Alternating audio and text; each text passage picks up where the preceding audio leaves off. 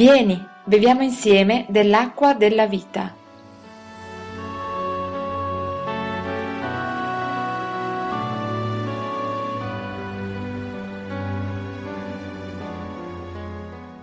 Luca capitolo 2 dal verso 25.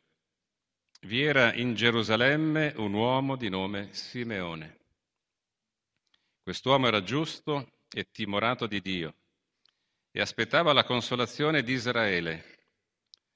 Lo Spirito Santo era sopra di lui e gli era stato rivelato dallo Spirito Santo che non sarebbe morto prima di aver visto il Cristo del Signore.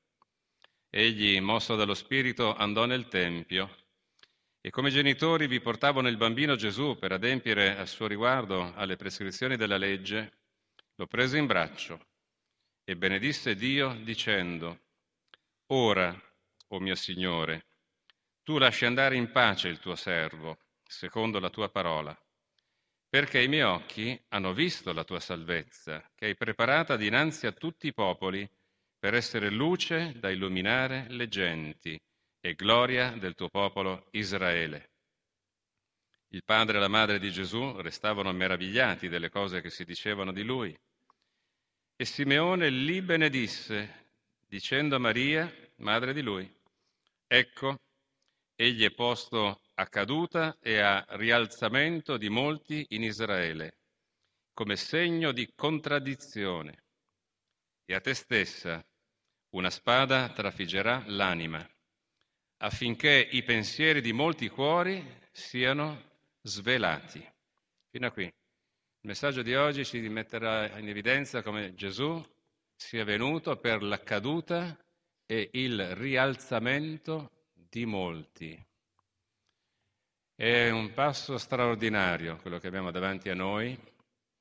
Dobbiamo spendere qualche parola su questo Simeone.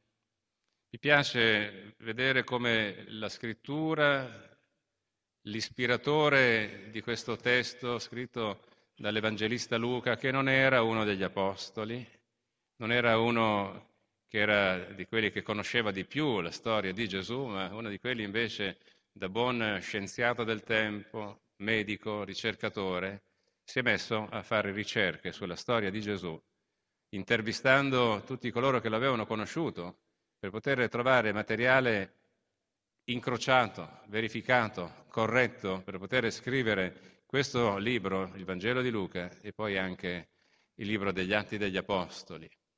E Luca sarà ispirato da qualcuno che conosceva Simeone e sopra di questo qualcuno da, dallo Spirito di Dio, per dire che quest'uomo era giusto, timorato di Dio, ripieno di Spirito Santo e aspettava la nascita di Gesù. Ci vogliamo fermare un momentino? È un bel modo, sì o no, di aspettare la nascita di Gesù. Un uomo che è arrivato alla sua tarda età non sapeva minimamente ancora per quanto tempo lo avrebbe dovuto attendere e invece era lì con speranza di poter essere ancora in vita quando si sarebbe manifestata la profezia, le profezie riguardanti la nascita del figlio di Dio, del figlio dell'uomo, Gesù, il Signore delle nazioni insieme al popolo di Israele l'attesa della nascita di Gesù. Oggi abbiamo questa realtà davanti ai nostri occhi di una deformazione delle scritture che presenta un Gesù che nasce tutti gli anni, che nasce, non che si festeggia come suo compleanno, ma che nasce tutti gli anni, facendo credere alla gente che questo in qualche misura, tirando fuori dai, dei depositi tanti bambinelli di legno, di gesso o di altra fino ad essere fatti d'oro, vengono portati, presentati sul fare della mezzanotte del 24 di dicembre, come se fosse un bambino appena nato. Fratelli e sorelle, noi dobbiamo stare attenti perché viviamo in un paese nel quale queste cose sono, vanno avanti per la maggioranza da, ormai da secoli, noi dobbiamo rispettare coloro che, non avendo altro genere di insegnamento, credono a queste cose. La responsabilità sta sempre in quelli che stanno sopra. Il popolo spesso subisce quello che viene loro insegnato. E attraverso questa realtà noi vediamo quanto attaccamento ci sia alle cose inesistenti, prive di vita, e dobbiamo ancora più trovare forza nel Signore per, prima di tutto, ringraziarlo perché ci ha tirati fuori da questo, e in secondo luogo, anziché giudicare gli altri, poter essere di aiuto perché altri possano conoscere questo Gesù, il quale è già nato, ha fatto quello che doveva fare, è cresciuto, è morto per noi, lo sanno tutti, è risorto dalla morte, come fra un po' rivedremo, e siede presso la destra del Padre. Questa attesa di una festa in confronto all'attesa del Salvatore. L'attesa di questo Simone, Simeone, perdonate, è stata ampiamente premiata. Guardate, a livello figurativo lo diciamo frequentemente, a livello fisico credo che sia capitato anche questo. Gesù ne ha prese di persone in braccio, ha preso anche me in braccio. Si dice che Dio abbia delle braccia eterne, nelle quali ci stiamo tutti, ma pochi hanno avuto il privilegio di prendere in braccio Gesù. Simeone, nella sua attesa del Messia, è stato tra questi. Ci avete mai pensato? Non vi voglio sorprendere, neanche io ci avevo mai pensato, ma oggi pomeriggio quando mi stavo preparando è balzata all'occhio immediatamente questa circostanza di questo servo di Dio, di cui si dice soltanto del bene, non per incensarlo, ma per essere per noi un esempio nel trovarsi lì e nel verificare che la sua attesa finalmente si era conclusa, al punto di non dire, Signore, adesso dammi tanti anni perché lo voglio vedere crescere, voglio poter essere un, un, un, un, maestro nei suoi riguardi. Io che, che, sono così vicino a te, potresti prendere come vice magari e aiutare lui nelle vie di Israele, nelle vie del Signore. No, no, no, no. Ora che ho avuto questo privilegio, mi puoi anche portare a casa. Alleluia. Fratelli e sorelle, l'umiltà che c'è dietro a questa preghiera è grandiosa e ci solleva dalla terra al cielo e ci spinge a considerare come questi servi di Dio possono essere per noi davvero un aiuto. Leggo qui che Simeone benedisse Dio. Ha tra le mani il bimbo, Gesù, e non benedice il bimbo. Avete notato? Benedice Dio, che è modo di ringraziarlo, e benedice i genitori, Maria, che lo era davvero, e Giuseppe, che era putativo. Anche qui c'è parecchia dottrina. C'è parecchia possibilità di aggiustare le cose.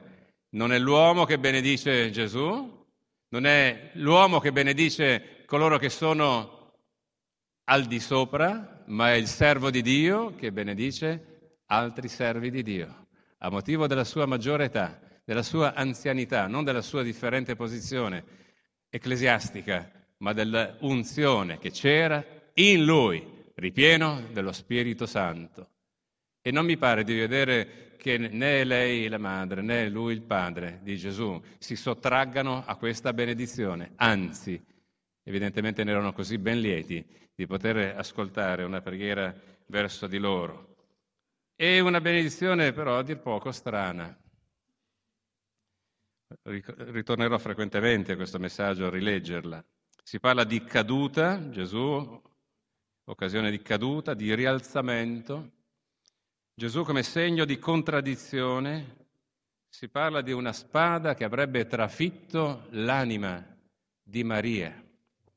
Io mi sono domandato quanti genitori terreni, al presupposto che il proprio figlio potesse crescere in quelle condizioni, al punto da diventare, nei riguardi della gente, quello che abbiamo detto e ora ci verrò, con l'aiuto di Dio, per capirne insieme un po' di più, quale genitore terreno avrebbe desiderato ancora che quel bambino vivesse, mai più di darlo alla luce. Eppure c'è un piano di Dio, c'è un disegno perfetto che viene dal cielo, che tramite questa donna porterà il figlio di Dio a salvare molti dell'umanità, che si comprerà sulla croce a caro prezzo, al prezzo del suo sangue, come ben sappiamo. E io voglio ringraziare con voi la costanza, la ubbidienza e molte altre virtù che sono dietro questa decisione di Maria e di Giuseppe di tenerla con sé, nonostante la vergogna del tempo, per portare a compimento quella richiesta che dal cielo un angelo le ha portato di persona, perché potesse diventare la madre non di Dio, non di Dio, di Gesù il figlio dell'uomo. Alleluia. Quel Gesù, figlio dell'uomo, diventerà il Signore di Maria. Diventerà il figlio di Dio che salverà Maria. Anche Maria avrà bisogno di salvezza come ogni altra persona sulla faccia della terra, salvo uno, Gesù, il figlio di Dio. Alleluia. Vediamo il cuore di questo messaggio. Vi devo dire subito che questo sarà la continuazione del messaggio di giovedì scorso, per chi era presente. Il messaggio di giovedì scorso ci ha detto questo, Signore, come preghiera Lui, rimettici in piedi. E il messaggio di oggi va avanti, perché Dio ci ha creati per stare in piedi, ma qualcun altro ha interesse ad atterrarci. Questo è quello che abbiamo davanti. L'uomo di oggi viene chiamato l'uomo eretto, dal latino, l'uomo che sta in piedi, l'uomo che invece viene atterrato. Guardate quando c'è il, lo, lo, quello sport che sinceramente forse è l'unico che a me non piace, che è quello del pugilato. Il pugilato serve a buttare per terra qualcuno e deve rimanere sulla schiena, sdraiato per terra, inerme, impotente a rialzarsi per un certo numero di secondi, credo fino a dieci, per poter essere decretato che lui ha perso. E quella è la posizione peggiore in assoluto per qualcuno che per mesi, per anni si è esercitato per fare esattamente il contrario. Steso al tappeto si dice. L'uomo non è stato fatto per essere così, ma per stare in piedi. Ed è sul piano spirituale la nostra anima che a volte viene stesa giù. Ed è il peccato che non ci fa stare in piedi, che ci butta giù, che ci fa cadere alla presenza della potenza che viene dall'alto, fino a che questo cadere rispetto a quello che, stiamo, leggendo in questo passo del Vangelo di Luca ha a che fare con il morire.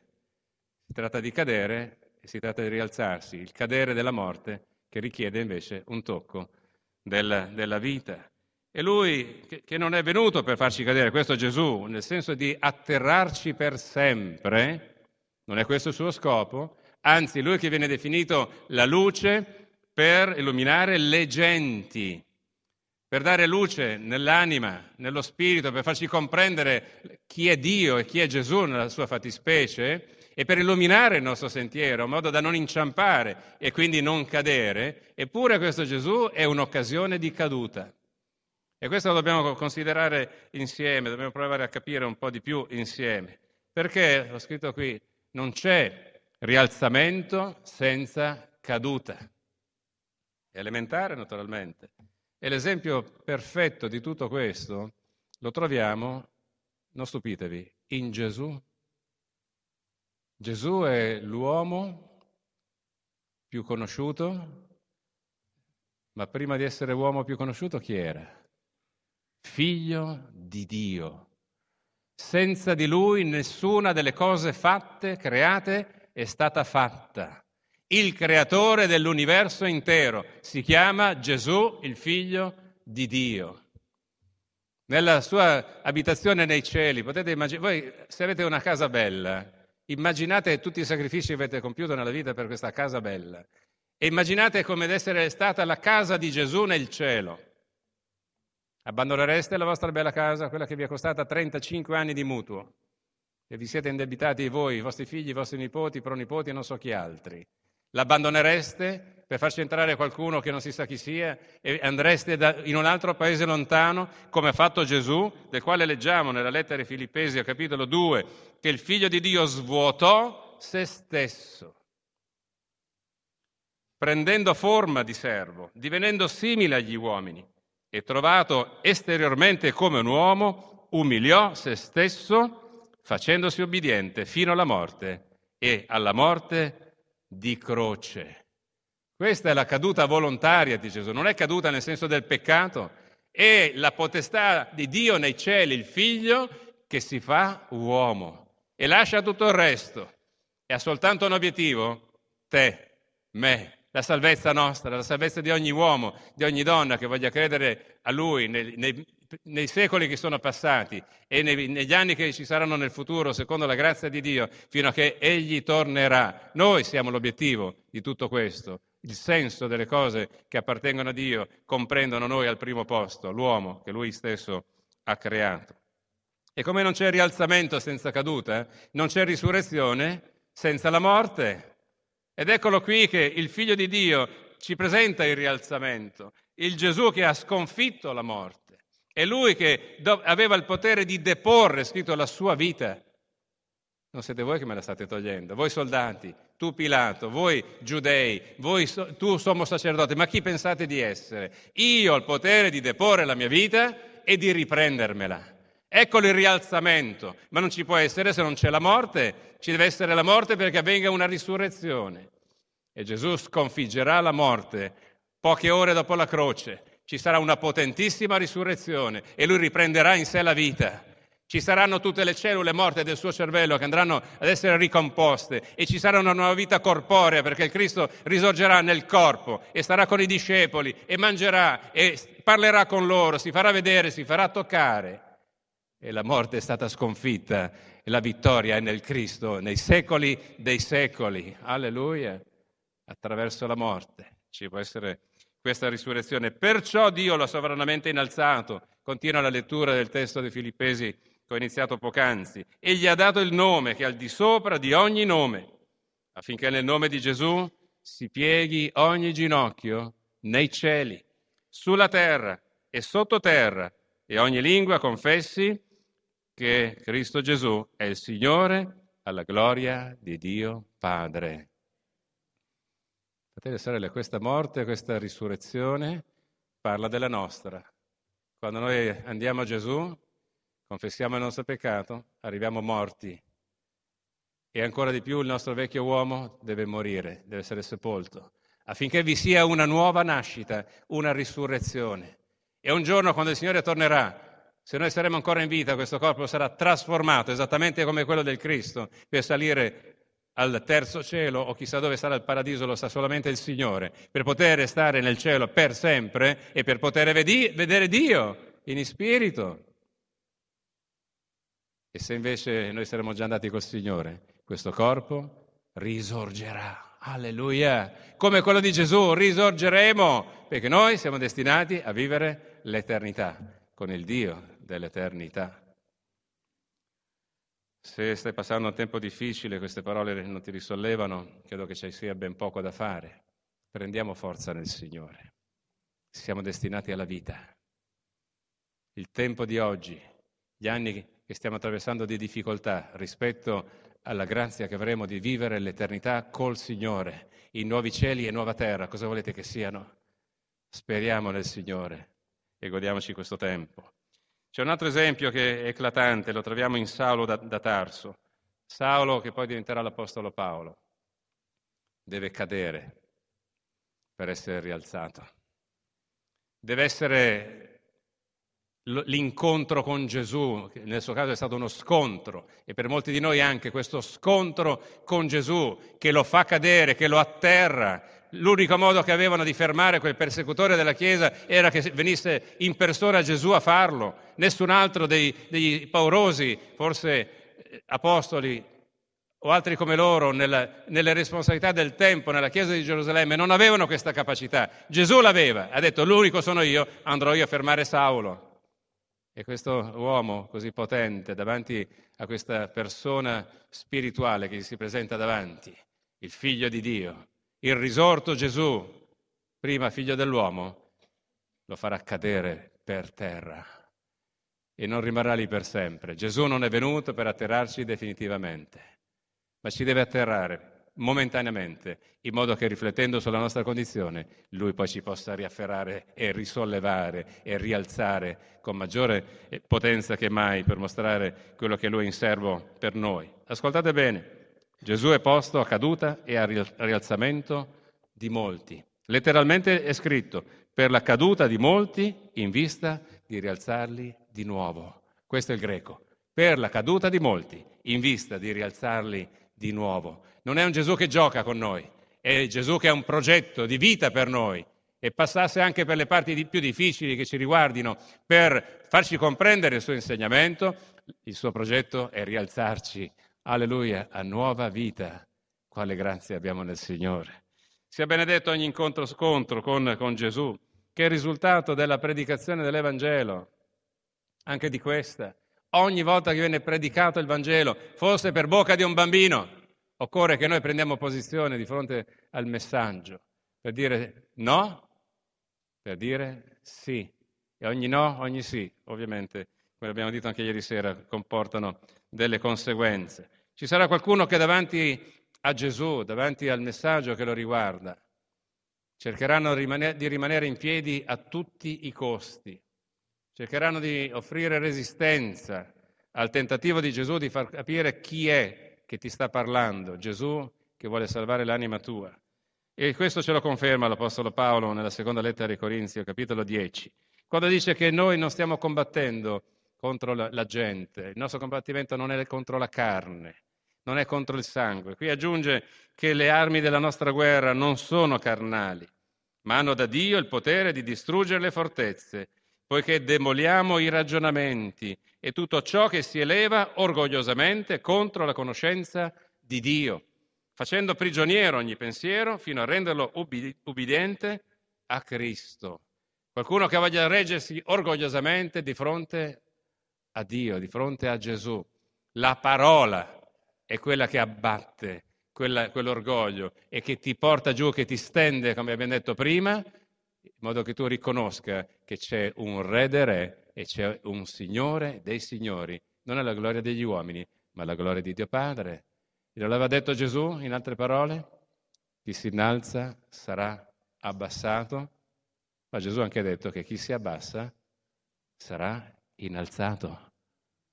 Signore, se per qualche occasione che stiamo vivendo c'è bisogno ancora che tu ci metta KO momentaneamente, dico io, per me stesso, fallo. Per favore, Signore, non farmi stare troppo tempo giù, perché tu conosci la mia fede, la mia poca fede. Rialzami. Alleluia. E il Signore lo fa. Quante volte l'ha già fatto, senza specularci sopra, altre volte ancora lo potrà fare, se ci affidiamo alla grazia di Dio. Mettiamo da parte l'orgoglio religioso, lasciamoci rialzare da Gesù, non il bambino Gesù, ma il figlio di Dio. Ora Gesù è anche posto come segno di contraddizione. Cosa significa questa cosa? Significa innanzitutto che davanti alla persona di Gesù e al suo messaggio non si può rimanere indifferenti. Significa che ci sono alcuni che non hanno capito che Gesù è venuto solo per fare del bene e non lo riconoscono. Peggio ancora ci sono quelli che lo hanno capito, che Gesù vuole fare del bene. Il suo messaggio è un messaggio di bene. Il Vangelo vuol dire buona notizia. Chissà perché in molti avversano questa buona notizia. Si vede che sono interessati più alle cattive notizie, non è così? Chi sono, da chi sono animati quelli che sono contrari alla buona notizia del Vangelo di Cristo Gesù che salva l'umanità se ci si affida a Lui. Eppure molti si contrappongono, segno di contraddizione, si contrappongono a Gesù, gli parlano contro, vuol dire che decidono di non obbedire alla sua parola, a Lui, alla sua persona. Sono quelli che dichiarano di essere contrari a Lui e che alla fine rifiutano di avere a che fare con il Cristo. Una presa di posizione netta contro il Signore. Gesù posto come segno di contraddizione. Gesù che è la pietra angolare della Chiesa, sulla quale è appoggiata tutta la costruzione, tutto l'edificio di Cristo, la Chiesa, è quella stessa pietra che diventa la pietra d'inciampo per quelli che non vogliono credere nel Signore. Cristo è in contrapposizione, in contrasto con la verità, si ergono altre verità. Ora quello che c'è dentro viene fuori.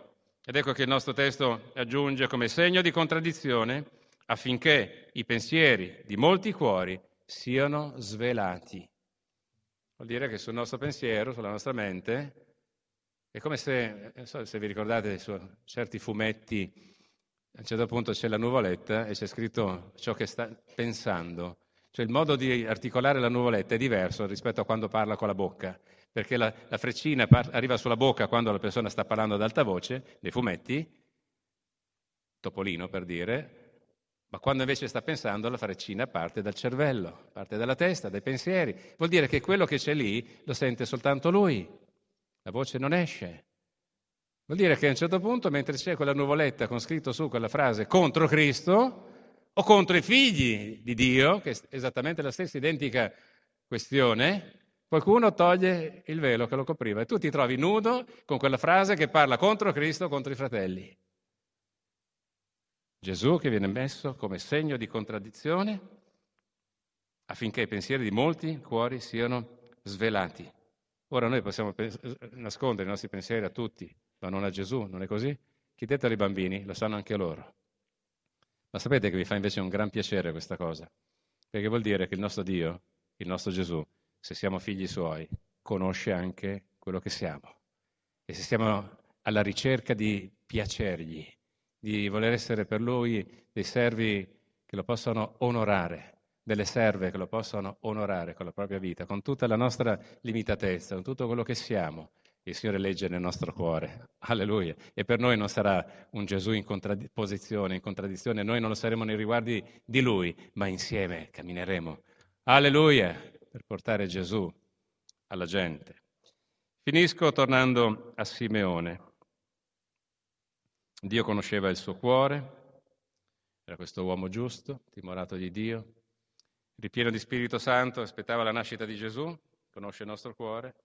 Ora se noi assomigliamo un tantino, proprio un pochino pochino, a Simeone, che succederà? Quel Gesù che si è rivelato, quello Spirito di Dio che gli ha detto vai al Tempio perché troverai colui che stai attendendo, sarà colui che guiderà i nostri passi, non per andare a vedere un bambino nel nostro caso, ma per andare a sentire la parola dell'adulto figlio eterno di Dio, guidati dallo Spirito Santo. Il grande assente nel cristianesimo, fermamente presente nella Chiesa di Dio, nella vera Chiesa cristiana. Senza lo Spirito Santo la Chiesa è morta. Sia lo Spirito di Dio a guidare i nostri pensieri, le nostre scelte, le nostre decisioni, i nostri passi, le nostre concretezze, i nostri sogni, i nostri progetti, le nostre visioni nel nome di Gesù Cristo, il benedetto e l'Eterno. Amen.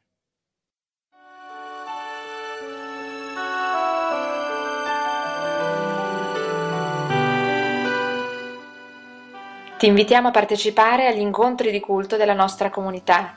Puoi trovare gli orari nella pagina appuntamenti del nostro sito. Dio ti benedica.